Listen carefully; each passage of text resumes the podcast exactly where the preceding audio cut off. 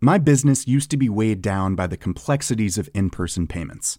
Then, Tap to Pay on iPhone and Stripe came along and changed everything. With Tap to Pay on iPhone and Stripe, I streamlined my payment process effortlessly.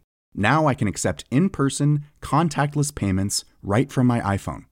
No extra hardware required. What's truly remarkable is how I can cater to all of my customers' payment preferences.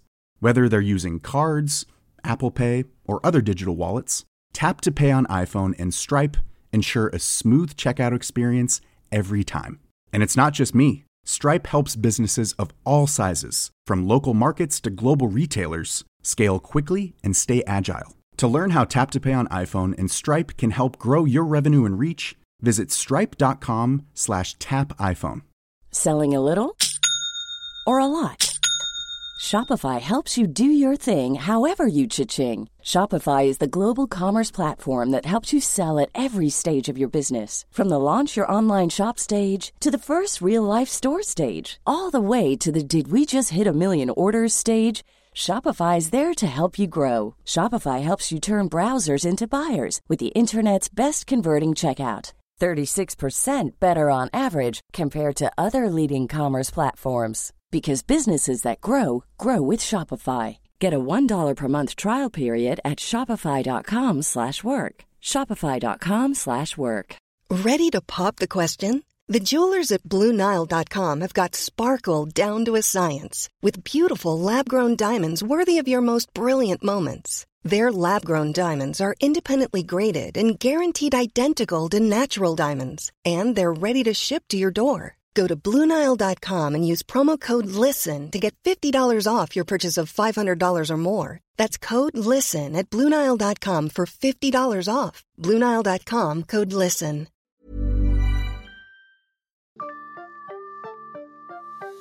Välkomna till Brott, skratt och tårar med Nina och Silvia. Jag heter Nina Lövenhjelm och är brottmålsadvokat.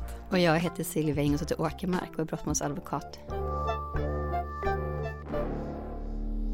Idag så tänkte vi prata lite om ekonomisk brottslighet och eh, även bemötandet som vi får och, och i, i domstolarna. Men nu, vi tänkte kort ta upp den här väldigt uppmärksammade Allra-domen som kom här förra veckan och Mm. eh, som ändå har blivit väldigt, väldigt uppmärksammat. Mm. Vad Har du någonting att säga om den? Alltså det är, ekonomisk brottslighet är ju inte ditt expertområde Silvia men det här Är det inte?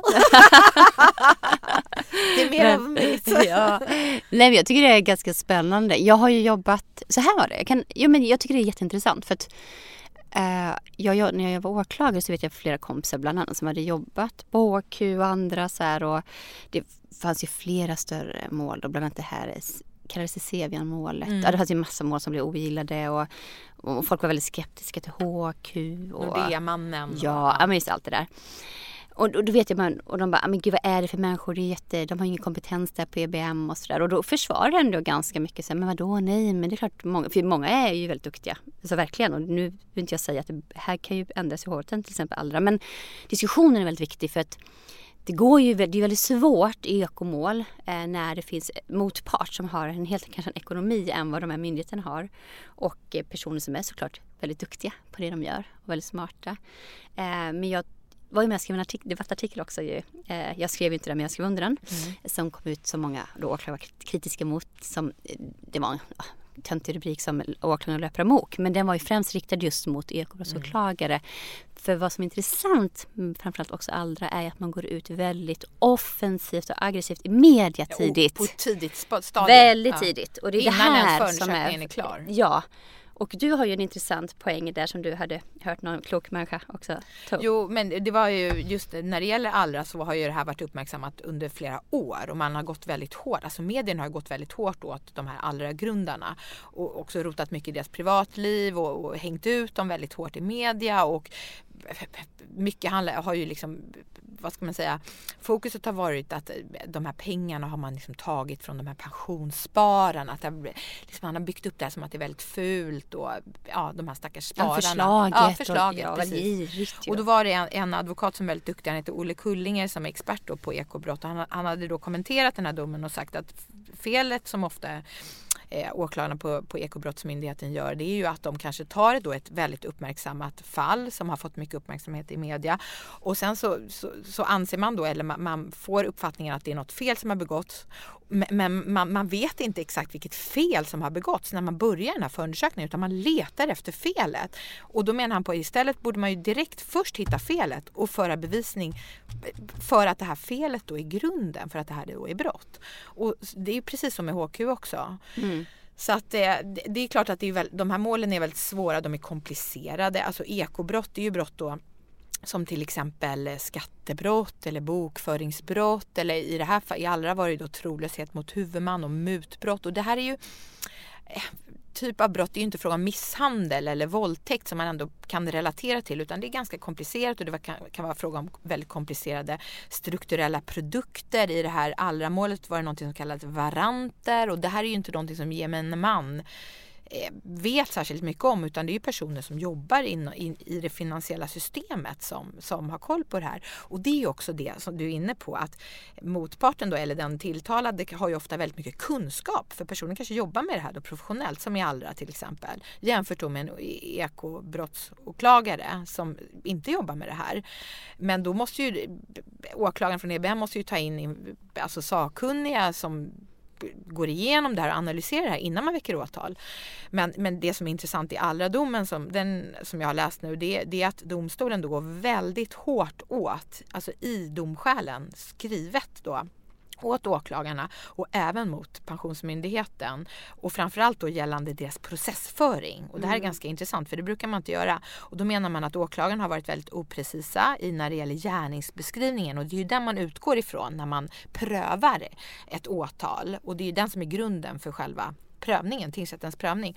Och då, då visade det sig att under den här rättegången så har då åklagarna och även Pensionsmyndigheten som förde då en skadeståndstalan på 170 miljoner. De har då justerat den här gärningsbeskrivningen und, löpande till, fram till nästan slutet på rättegången. Och då menar domstolen, de skriver det här rakt ut, att det här, de ifrågasätter om de tilltalade ens har fått rätt till en rättvis rättegång med hänsyn till hur den här processföringen mm. har skötts. Mm. Men det är inte därför de blir frikända. Nej. Utan det är en annan fråga. Mm, men, men det är mm, mm. väldigt mycket kritik mot åklagarna i den här domen. Och det är superintressant för att det är också väldigt svårt då för domstolen som man ska till exempel pröva vid omhäktningen om de blir häktade. Mm.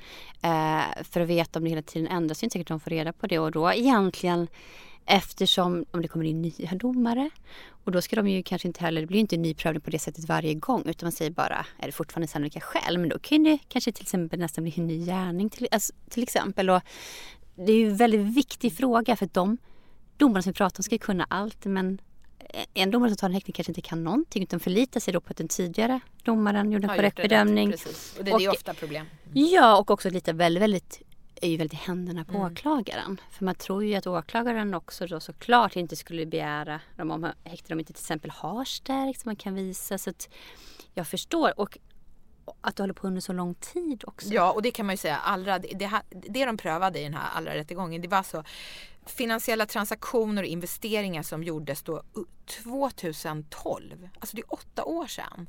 Så att det, det här det, det också, har ju också betydelse. De personerna som hörs då beträffande de här händelserna, alltså de minns ju inte exakt hur det gick till då. Men, men, det man kan säga, för nu har jag pratat också, vi känner ju de här försvararna personligen eh, och jag pratade med en som då företräder Alexander Ernstberger som var väldigt, väldigt glad över den här utgången. Men han var ganska säker på att det skulle bli så här. Men Försvaret var ju väldigt inriktade på också att de här investeringarna som då åklagaren menar har varit till skada då för pensionsspararna. Eh, det var väldigt viktigt för försvaret att visa att de här investeringarna hade lett till en vinstaffär för pensionsspararna och det lyckades de ju göra. Och sen också att den här provisionen då som, som var den stora frågan, att den var marknadsmässig. Och då hade försvaret också åberopat egna sakkunniga. Och det kan man ju säga att en av de här sakkunniga, det var alltså en jag tror han, han krävde 13 miljoner för det här yttrandet då. Har du så hört om det? Ja, ja, ja, ja, och det är ju väldigt, väldigt ovanligt. Okej, ofta är ju de här sakkunniga då som man begär, de är ju väldigt dyra och då, då krävs det ju att personen i fråga har, har råd att eh, stå för de här mm, pengarna. Mm, mm. För det ju, och nu i det här fallet fick ju staten, alltså det är skattebetalarna som får betala eh, den här ersättningen då om de anser, alltså om domstolen anser att det har varit rimligt att åberopa den här bevisningen och det ansåg de ju. Mm. Eh, men, men det var ju väldigt speciellt att det var så mycket. Och sen kan man också säga alltså, eh, Ja, någonting jag reagerade på var att eh, vissa politiker gick ut eh, hårt åt den här domen. Jag vet inte om du såg det. Han, civilministern gick ut och, och, sa att det här var ju ett svek mot medborgarna. Han ville inte då kanske direkt då, man får ju inte i egenskap av minister kritisera en enskild dom. Man får inte gå in i sak igen. Eh, men, men han menade på att det här var ändå ett, eh, på något sätt ett ett hårt slag för, för, för staten. Och det är klart, mm, alltså, det är mm. statens pengar som, mm. som man använder för att driva de här processerna. Men jag tror att man kommer kanske göra en översyn någonstans på just det här målet för att nu ska väl det överklagas. Åklagaren gick ut till och med nästan direkt och sa det. Uh, men för här visar också att Åklagaren är väldigt, väldigt självständig i sin roll och det har ju varit, jag vet inte hur många åklagare inblandade men framförallt var det två som var i rätten men att de, som sagt det är ingen som går in och kontrollerar det som händer och domstolen ska väl göra, såklart göra det genom sina omhäktningar. Men är det så här med någon som skattebetalare, var, var är felet? Eller, för åklagaren menar ju då att domaren inte domstol, inte domaren utan också nämnden såklart, inte har prövat rätt eh, frågor så de ville att det skulle prövas och sådär. Jag, jag, det, här måste, det här måste diskuteras. För mm. frågan också här, ska det mer kanske vara en skadeståndstalan bara? Att man får föra skadestånd, alltså Pensionsmyndigheten, alltså istället för att det blir brottmål. Alltså det, det gäller även de här stora bedrägerierna som finns allt möjligt. Men, men, men det, vi, måste, vi kan inte bara låta det här vara så här, vårt rättssystem. För det kostar väldigt, mycket pengar. Och, och personer drabbas. För att, ja. Bara för personer har pengar så innebär inte det att de också kan drabbas. Pengar läker ju inte allting på något sätt. De har ju också familjer och barn och sådär som kan påverkas väldigt, väldigt hårt. Alltså bli människoöden och hängas ut på det här sättet. Man kan göra bra affärer som kanske anses vara omoraliska mm. eller inte bra. Men är de brottsliga? Det är ju frågan. Så det ska bli spännande att följa. Men vi måste börja dra lärdomar och framförallt EBM för nu har det varit alldeles för många mål som inte har gått vägen på det sättet. Men, och det är ju framförallt de här väldigt stora uppmärksammade målen som kostar väldigt ja. mycket. För att eh, det har ju de också sagt nu att alltså många så här bokföringsbrott, skattebrott, där är ju uppenbart att det här är brottsligt. Alltså det vinner de ju framgång med. Men det är just de här och den här höga svansföringen som en del åklagare har i media. Alltså det blir väldigt, eh, det blir ett väldigt hårt slag mm. om de förlorar. Ja men också att de tar ju väldigt mycket resurser ja. från andra brott ja. som kanske skulle vara väldigt mm. viktiga att utreda. För det, finns, för det kommer ju väldigt mycket ekonomisk brottslighet. Mm. Det här är inte, men det här blir såklart mycket prestige också. Det har vi sett andra fall, inte bara ekobrott. Men, men hur farligt det är när man styrs av sitt ego och sina prestige. Men nu är det klart, man, jag vet ju inte. Vi får ju se. Ja, ja, det här är ju bara det är tingsrätten. Ja. Men Vem som, som är sagt, där, den som det, ja, inte och, hade kompetensen, domaren eller åklagaren. Ja men exakt, för det har de ju gått ut också med åklagaren från EBM då att det här kanske då att det är domstolen som inte har förstått vad det här handlar om. Eh, nu kan jag ju säga att det, det, båda de här två domarna som dömde i det här målet är väldigt erfarna och duktiga. Eh, så att eh, ja, det återstår att se. Mm. Men um, som sagt intressant diskussion och mm. även såklart även om det är tre domare i hovrätten att det blir domare som har någorlunda förståelse för, ja, men precis. för ekobrott. Och nu var det ju två domare, mm. alltså juridiska i tingsrätten så blir det fyra juridiska i ja, hovrätten.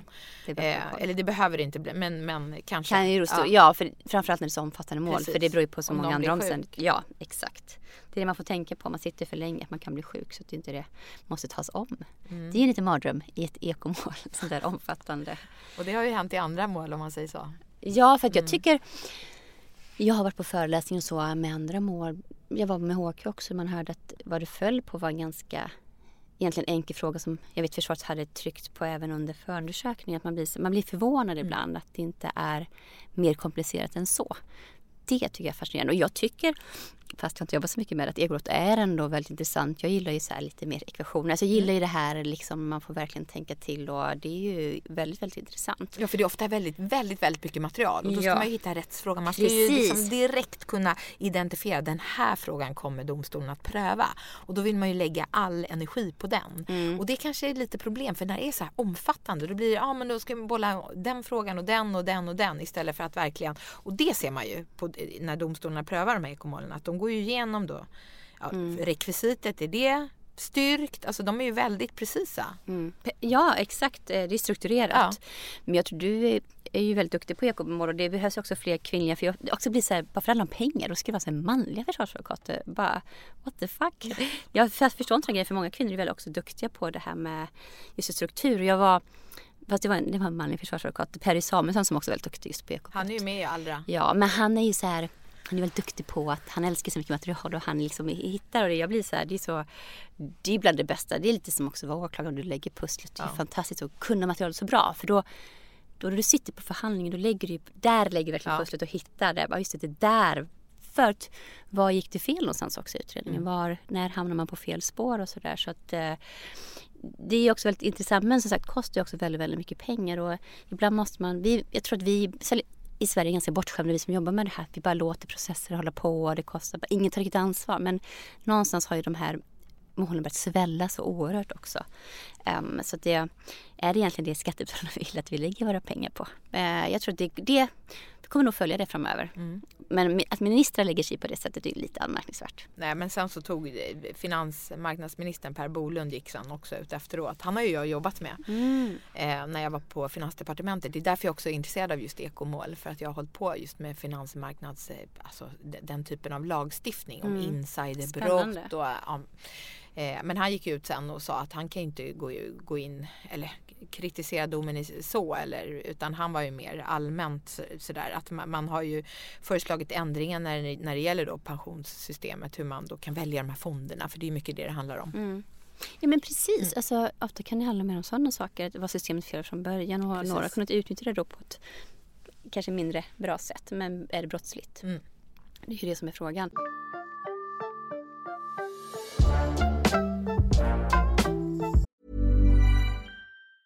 A lot can happen in three years, like a chatbot may be your new best friend. But what won't change? Needing health insurance. United Healthcare Tri Term Medical Plans, underwritten by Golden Rule Insurance Company, offer flexible, budget friendly coverage that lasts nearly three years in some states. Learn more at uh1.com. Many of us have those stubborn pounds that seem impossible to lose, no matter how good we eat or how hard we work out. My solution is PlushCare. PlushCare is a leading telehealth provider with doctors who are there for you day and night to partner with you in your weight loss journey. They can prescribe FDA-approved weight loss medications like Wagovi and Zepbound for those who qualify.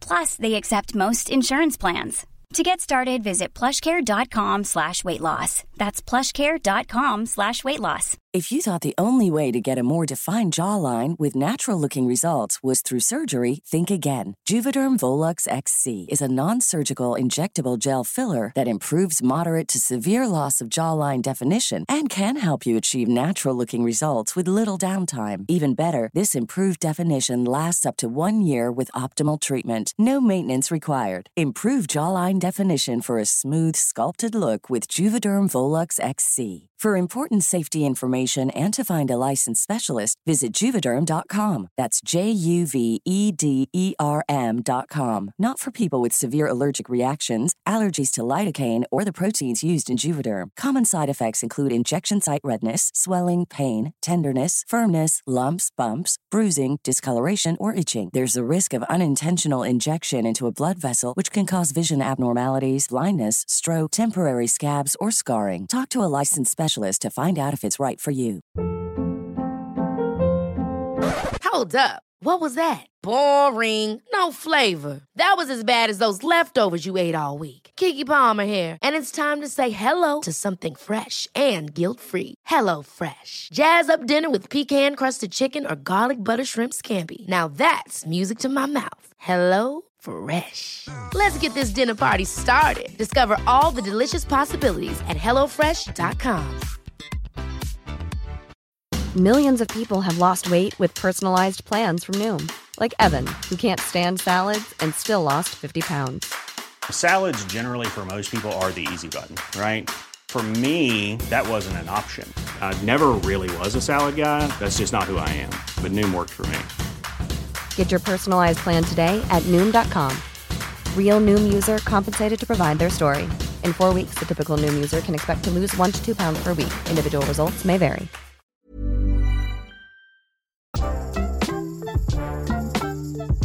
Men här är ju också en intressant fråga nu eftersom då både domare kritiserar åklagarna och åklagarna kritiserar domarna. Hur, lite om, hur vi, vi bemöter varandra, vi som jobbar med det här och vi har ju haft alla de här rollerna. Och vi, jag vet vi har pratat om det innan, hur vi jag som är van att bli lyssnad mest till i rätten blir lyssnad inte lika mycket till. Framförallt vid häktningar. Men jag skojar bara. Men det är ju en stor skillnad på Att vilken roll, man, ja, att vilken roll man har. Men även som domare såklart. För att jag var ju på sånt möte nu på Advokatsamfundet. Då var det ju domare, åklagare, advokater och det var även de då eh, högsta hönsen. Men det var ju hovrättspresidenten och riksåklagaren och eh, vår generalsekreterare i samfundet med. Och det var ett jätte, det var väldigt bra samtal. Eh, men, men jag kom på sen att vi en sak som man lätt glömmer bort är, för det är oftast advokaterna som får, framförallt försvarsadvokaterna, som får skit för att de, och i Stockholm ska jag säga, för vi har en liten annorlunda kultur här i Stockholm. Som jag tror att vi också är normaliserade i, att vi är ganska vana vid att det är ganska hårt och tufft på det sättet. Eh, Men advokater har ingen makt. Eh, Och det tror jag sällan, att inte alltid domare och åklagare tänker på. Advokater har ingen makt överhuvudtaget. Vi är liksom helt, är du försvarsadvokat under en förundersökning, du har en häktad, du känner att det här är fel men man kan inte få fram det för det är fortfarande sannolika skäl och man liksom bara okej vi får vänta till huvudförhandlingen. Och förundersökningen är ju hemlig. Alltså Man får Ja. inte ta del av den förrän den är klar. Exakt. Men då har du ju scenen på ett helt annat sätt och det blir ju att advokaten kanske tar ganska mycket plats. För att man måste. Precis. Men då är det så här, men ska verkligen en advokat göra det? Bara- Fast någonstans är det så här, när jag var åklagare kände jag att Ja men ibland förstod, alltså man får ju tillåta, men man ska inte tillåta en advokat kränka någon eller liksom, man ska inte gå på för mycket på en åklagare. Men att det är lite olika. Åklagaren har ju makten under hela förundersökningen och sitter med väldigt mycket trumf. Alltså även redan få börja förhandlingen, läsa upp gärningsbeskrivningen, sätter ramen för förhandlingen och liksom all bevisning. Och så sitter domaren där som ska bestämma, som styr dessutom förhandlingen. Som har ännu mer makt. Ja, ja exakt. Så det, jag tror att det är en väldigt, väldigt viktigt. Man får inte glömma bort att någonstans, vad ska där... Advokaten måste någonstans få möjlighet att visa lite mer utrymme. För det utrymme finns ingen annanstans.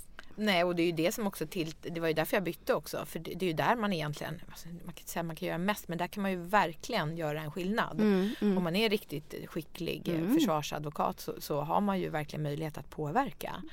Mm. Och det kunde man väl känna när man jobbade som domare att de riktigt duktiga, noggranna, pålästa och smarta försvarsadvokaterna det var ju de som kunde vinna framgång också. Mm, Och, och det har ju du också ofta sagt att som åklagare vill man ju ha en duktig försvarsadvokat. Mm, På, man tror ju inte att man vill det då men, men det blir det ju rättssäkert. Ja, ja. Att en försvarsadvokat ska ju föra fram det som är till klientens fördel och det förväntar sig ju åklagaren också. Åkla, åklagaren är ju också medveten om de delarna när Mm. man inleder en rättegång. Men det har ändå blivit mycket nu, du vet att, så här, att tycker att eh, ibland så är det ju så att vissa vill såklart visa sig lite mer tuffa än andra och beter sig lite mer illa. Att det blir en dålig stämning och att man nästan förstärker klientens beteende med nonchalans och respektlöshet. Men man, det är inte alltid så lätt att eh, vara ombud i den rollen ju. För att man, man, om klienten inte lyssnar man försöker. Man har förklarat innan att det, ju, det som går hem är ödmjukhet och liksom lyssna på Säger domaren. hundra gånger, Ja. du måste vara likeable. Ja. Mm. Alltså det är mitt, det bästa. Det du vinner mest framgång med det är, det är att, att domstolen gillar dig. Alltså det är så himla lätt men alltså det är människor som dömer dig. Det är klart att de, de prövar ju bevisningen men, men är du likeable så, så vinner man väldigt mycket på det. Mm. Och- Men vissa blir nervösa och så har de då, är de flera misstänkta. Man Ja, sitter men med precis många. av polarna Ja. där som man ska försöka vara cool gentemot. Och så börjar de skratta och så börjar så fick man sig förklara. Ta inte av sig kepsen. Ja, man bara snälla, snälla. Men vi, vi ska ju företräda dem så vi kan ju inte bara lägga av. Alltså liksom verkligen säga till dem ordentligt. Det blir, för de ska fortfarande ha vårt förtroende. Ehm, så, eller vi ska ha deras förtroende menar jag, inte tvärtom.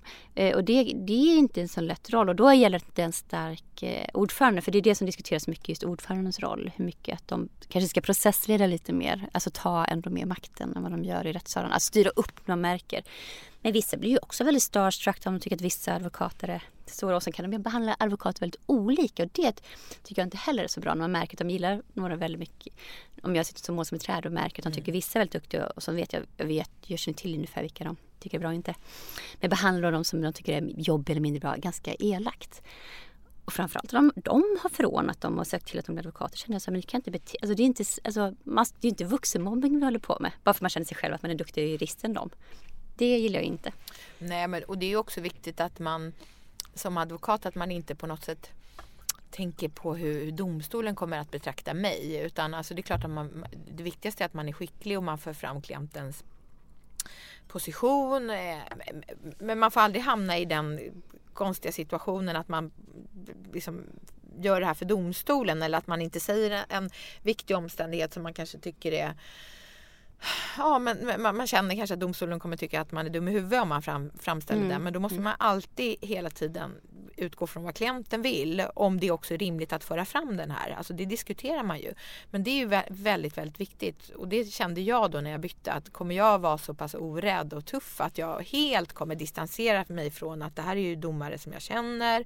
Och på samma sätt som du måste också känna att man måste vara, man måste vara väldigt orädd och ha integritet. Det tar ju såklart tid. Eh, jag var bara väldigt nyligen så markerade jag både mot domaren och mot åklagaren fast jag var målsägandebiträde i samma rättegång.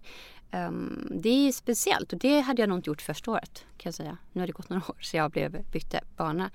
Men det är inte så, men det är min klient jag ska mm. stå upp för. Ofta missar man det som målsägandebiträde faktiskt. att, till exempel man låter dem ska bara få svara på allt möjligt fast faktiskt bara har inte det ställts egentligen oavsett om det är åklagaren eller en försvarare. Jag går ju oftare in i en försvarsadvokat. Men ja men då var jag, det ju med åklagaren då att det här ja, har redan svarat på då? Ja och det var lite för mycket mm. av det, den varan kan jag säga. Så det var, eller min klient inte, hon ville inte, hon bara men gud vad, jag, hon sa det flera gånger men jag har ju svarat på de här sakerna. Men det är helt rätt för du är ja. också målsägandebiträde, du ska tillvarata hennes rätt. Precis och då var, det var ju inget konstigt så. Nej, men jag vet att flera reagerade mm. på det, bara gud du har ju verkligen stått upp idag. Jag bara ja fast ju mer, längre man jobbar desto bättre blir man på de sakerna och att inte tänka. Men jag hör ju liksom både försvarsadvokater och målsägandebiträden och åklagare som säger ja men jag vill inte liksom komma i clinch nu med domaren för jag vill ändå få det som vi vill. Alltså att man mm. anpassar sitt mm. beteende på grund av att man ska ändå vara för domaren. Och, ja men det är det jag menar, ja, den här det är farliga. Fel. Det är, ja, det jag, tycker, jag hör men, lite för mycket tycker jag. Ja men, men å andra sidan, domaren är ofta så pass smart och, för, och ser ju, alltså förstår ju försvarsadvokatens roll. Alltså det hoppas man ju i alla fall att någonstans det, det handlar ju om ens professionalism. Alltså. Mm. Men det var det vi pratade mycket om ja. med det här bemötandet. För ja. det är väldigt viktiga frågor att mm. diskutera. För man glömmer. Och något jag märker om, något som ofta också var med i den här eh, gangsterreklam eh, artikeln, alltså debattartikeln av den åklagaren som tog upp våra kostnadsräkningar. Det har blivit något som raljeras väldigt mycket av både bland domare och åklagare och att det ska vara så att man liksom pratar på det sättet om det vårt arbete, vad vi typ betalt för, det, det tycker jag är väldigt illa också. För det kan du säga vad hon skrev där då? Ja, men det var ju ungefär som att man debiterar för mycket var det väl och att man, eh, man tar för mycket, för mycket ja, att vi tar för mycket betalt. Eller rättare sagt att vi tjänar ungefär för mycket pengar på, mm. alltså hur kan det vara så att man har för mycket mål och att hur mycket kan vi jobba? Det eh, kan man ju säga också, att, förlåt nu avbröt jag dig, men att det är ju också väldigt märkligt för att om vi yrkar då mer än 100 000 kronor för ett enskilt mål, då måste åklagaren titta på den här kost, vår kostnadsräkning, alltså domstolen skickar den för yttrande eller eventuellt yttrande till åklagaren som då ska göra en bedömning av om det här är rimligt ersättningsanspråk eller inte. Mm. Och det här blir också, då kan man ju också bli, då skriver åklagaren ibland om man inte tycker, om åklagaren tycker att man begär för mycket. Och det här har ju blivit mer och mer vanligt. Ja men det jag menar, alltså, mm. de har åsikter, vi sitter med åsikter om vad mm. vi, våran lön, eller det är inte så våran löner som vi liksom, det är inte bara att vi får direkt pengar i fickan på något sätt. Men det är, det, det är ungefär som att vi skulle säga, nej men gud vilken dåligt skriven dom, du ska få 5000 mindre i lön. Nej men alltså vad, det, men jag tror inte heller de fattar vad det skapar för syn på oss. Som att vi bara gör det lite för pengarna. Och så är det ju inte och då skulle man inte jobba i den här branschen. Nej exakt men det...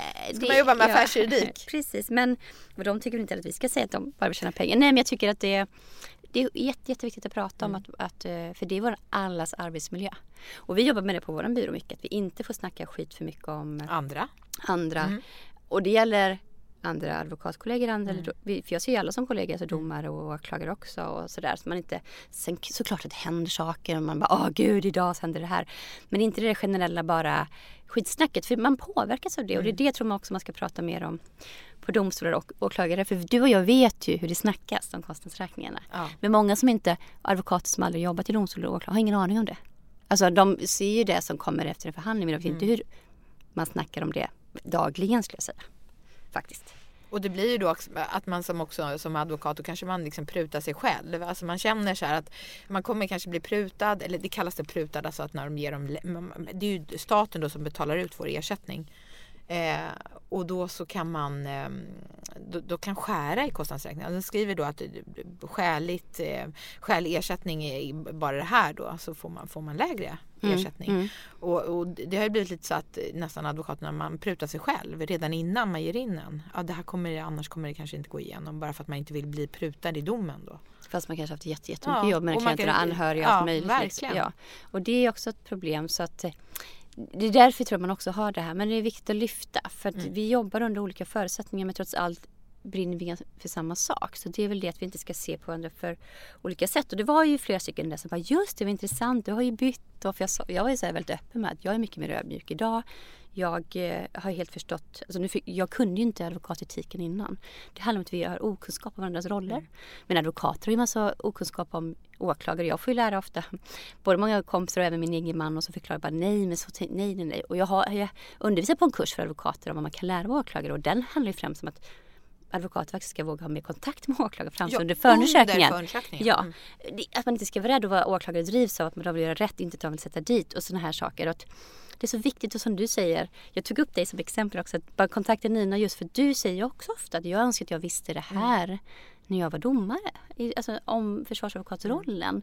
För vi ska ju dela med oss, att det blir bättre vi vill ju ha ett bättre liksom, klimat i våra rättssalar även gentemot varandra. Ja, och jag hoppas ju att fler och fler kommer byta.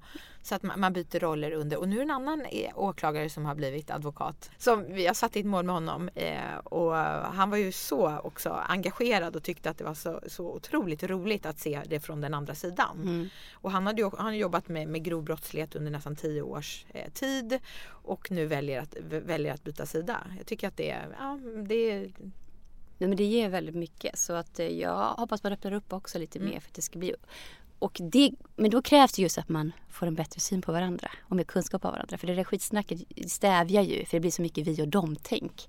Och det är det vi jobbar emot även alltså, i, alltså, i vårt arbetsliv. Alltså annars med våra klienter så ska vi, vi ska inte hålla på så då. Och så tuppa upp oss mot varandra. Nej.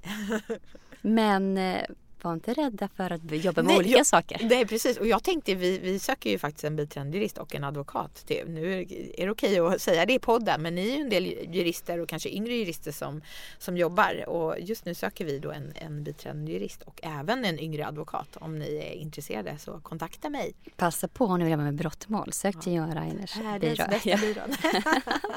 och tack för att ni lyssnar och recensera oss gärna på eh, podcaster eller iTunes. Skriv gärna någon kommentar. Vi har ja. fått flera jättefina ja. kommentarer. Vi blir väldigt glada och peppade att fortsätta med det här. Det är så kul. Verkligen. Och kom gärna med förslag på vad, vad ni mm. vill att vi ska prata om så gör vi det såklart. Ja, bra Ja, verkligen. Tack. hej. hej. hej.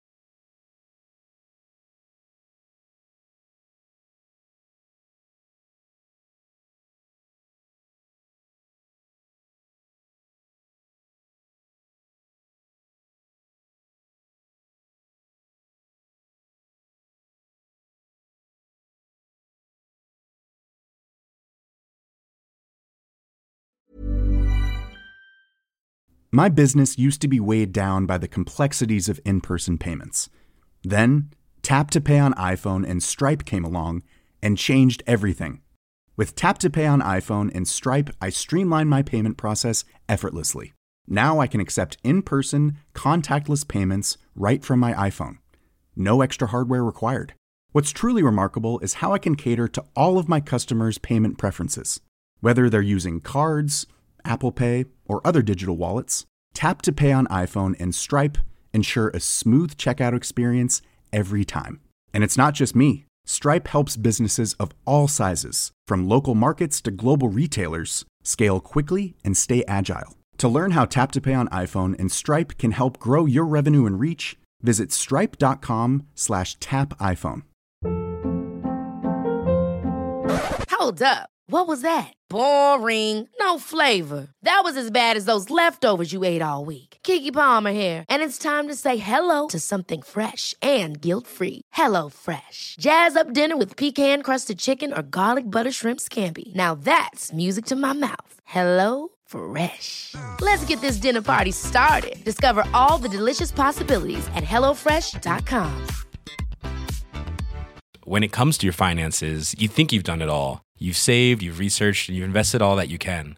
Now it's time to take those investments to the next level by using the brand behind every great investor, Yahoo Finance. As America's number one finance destination, Yahoo Finance has everything you need, whether you're a seasoned trader or just dipping your toes into the market. Join the millions of investors who trust Yahoo Finance to guide them on their financial journey. For comprehensive financial news and analysis, visit yahoofinance.com, the number one financial destination, yahoofinance.com.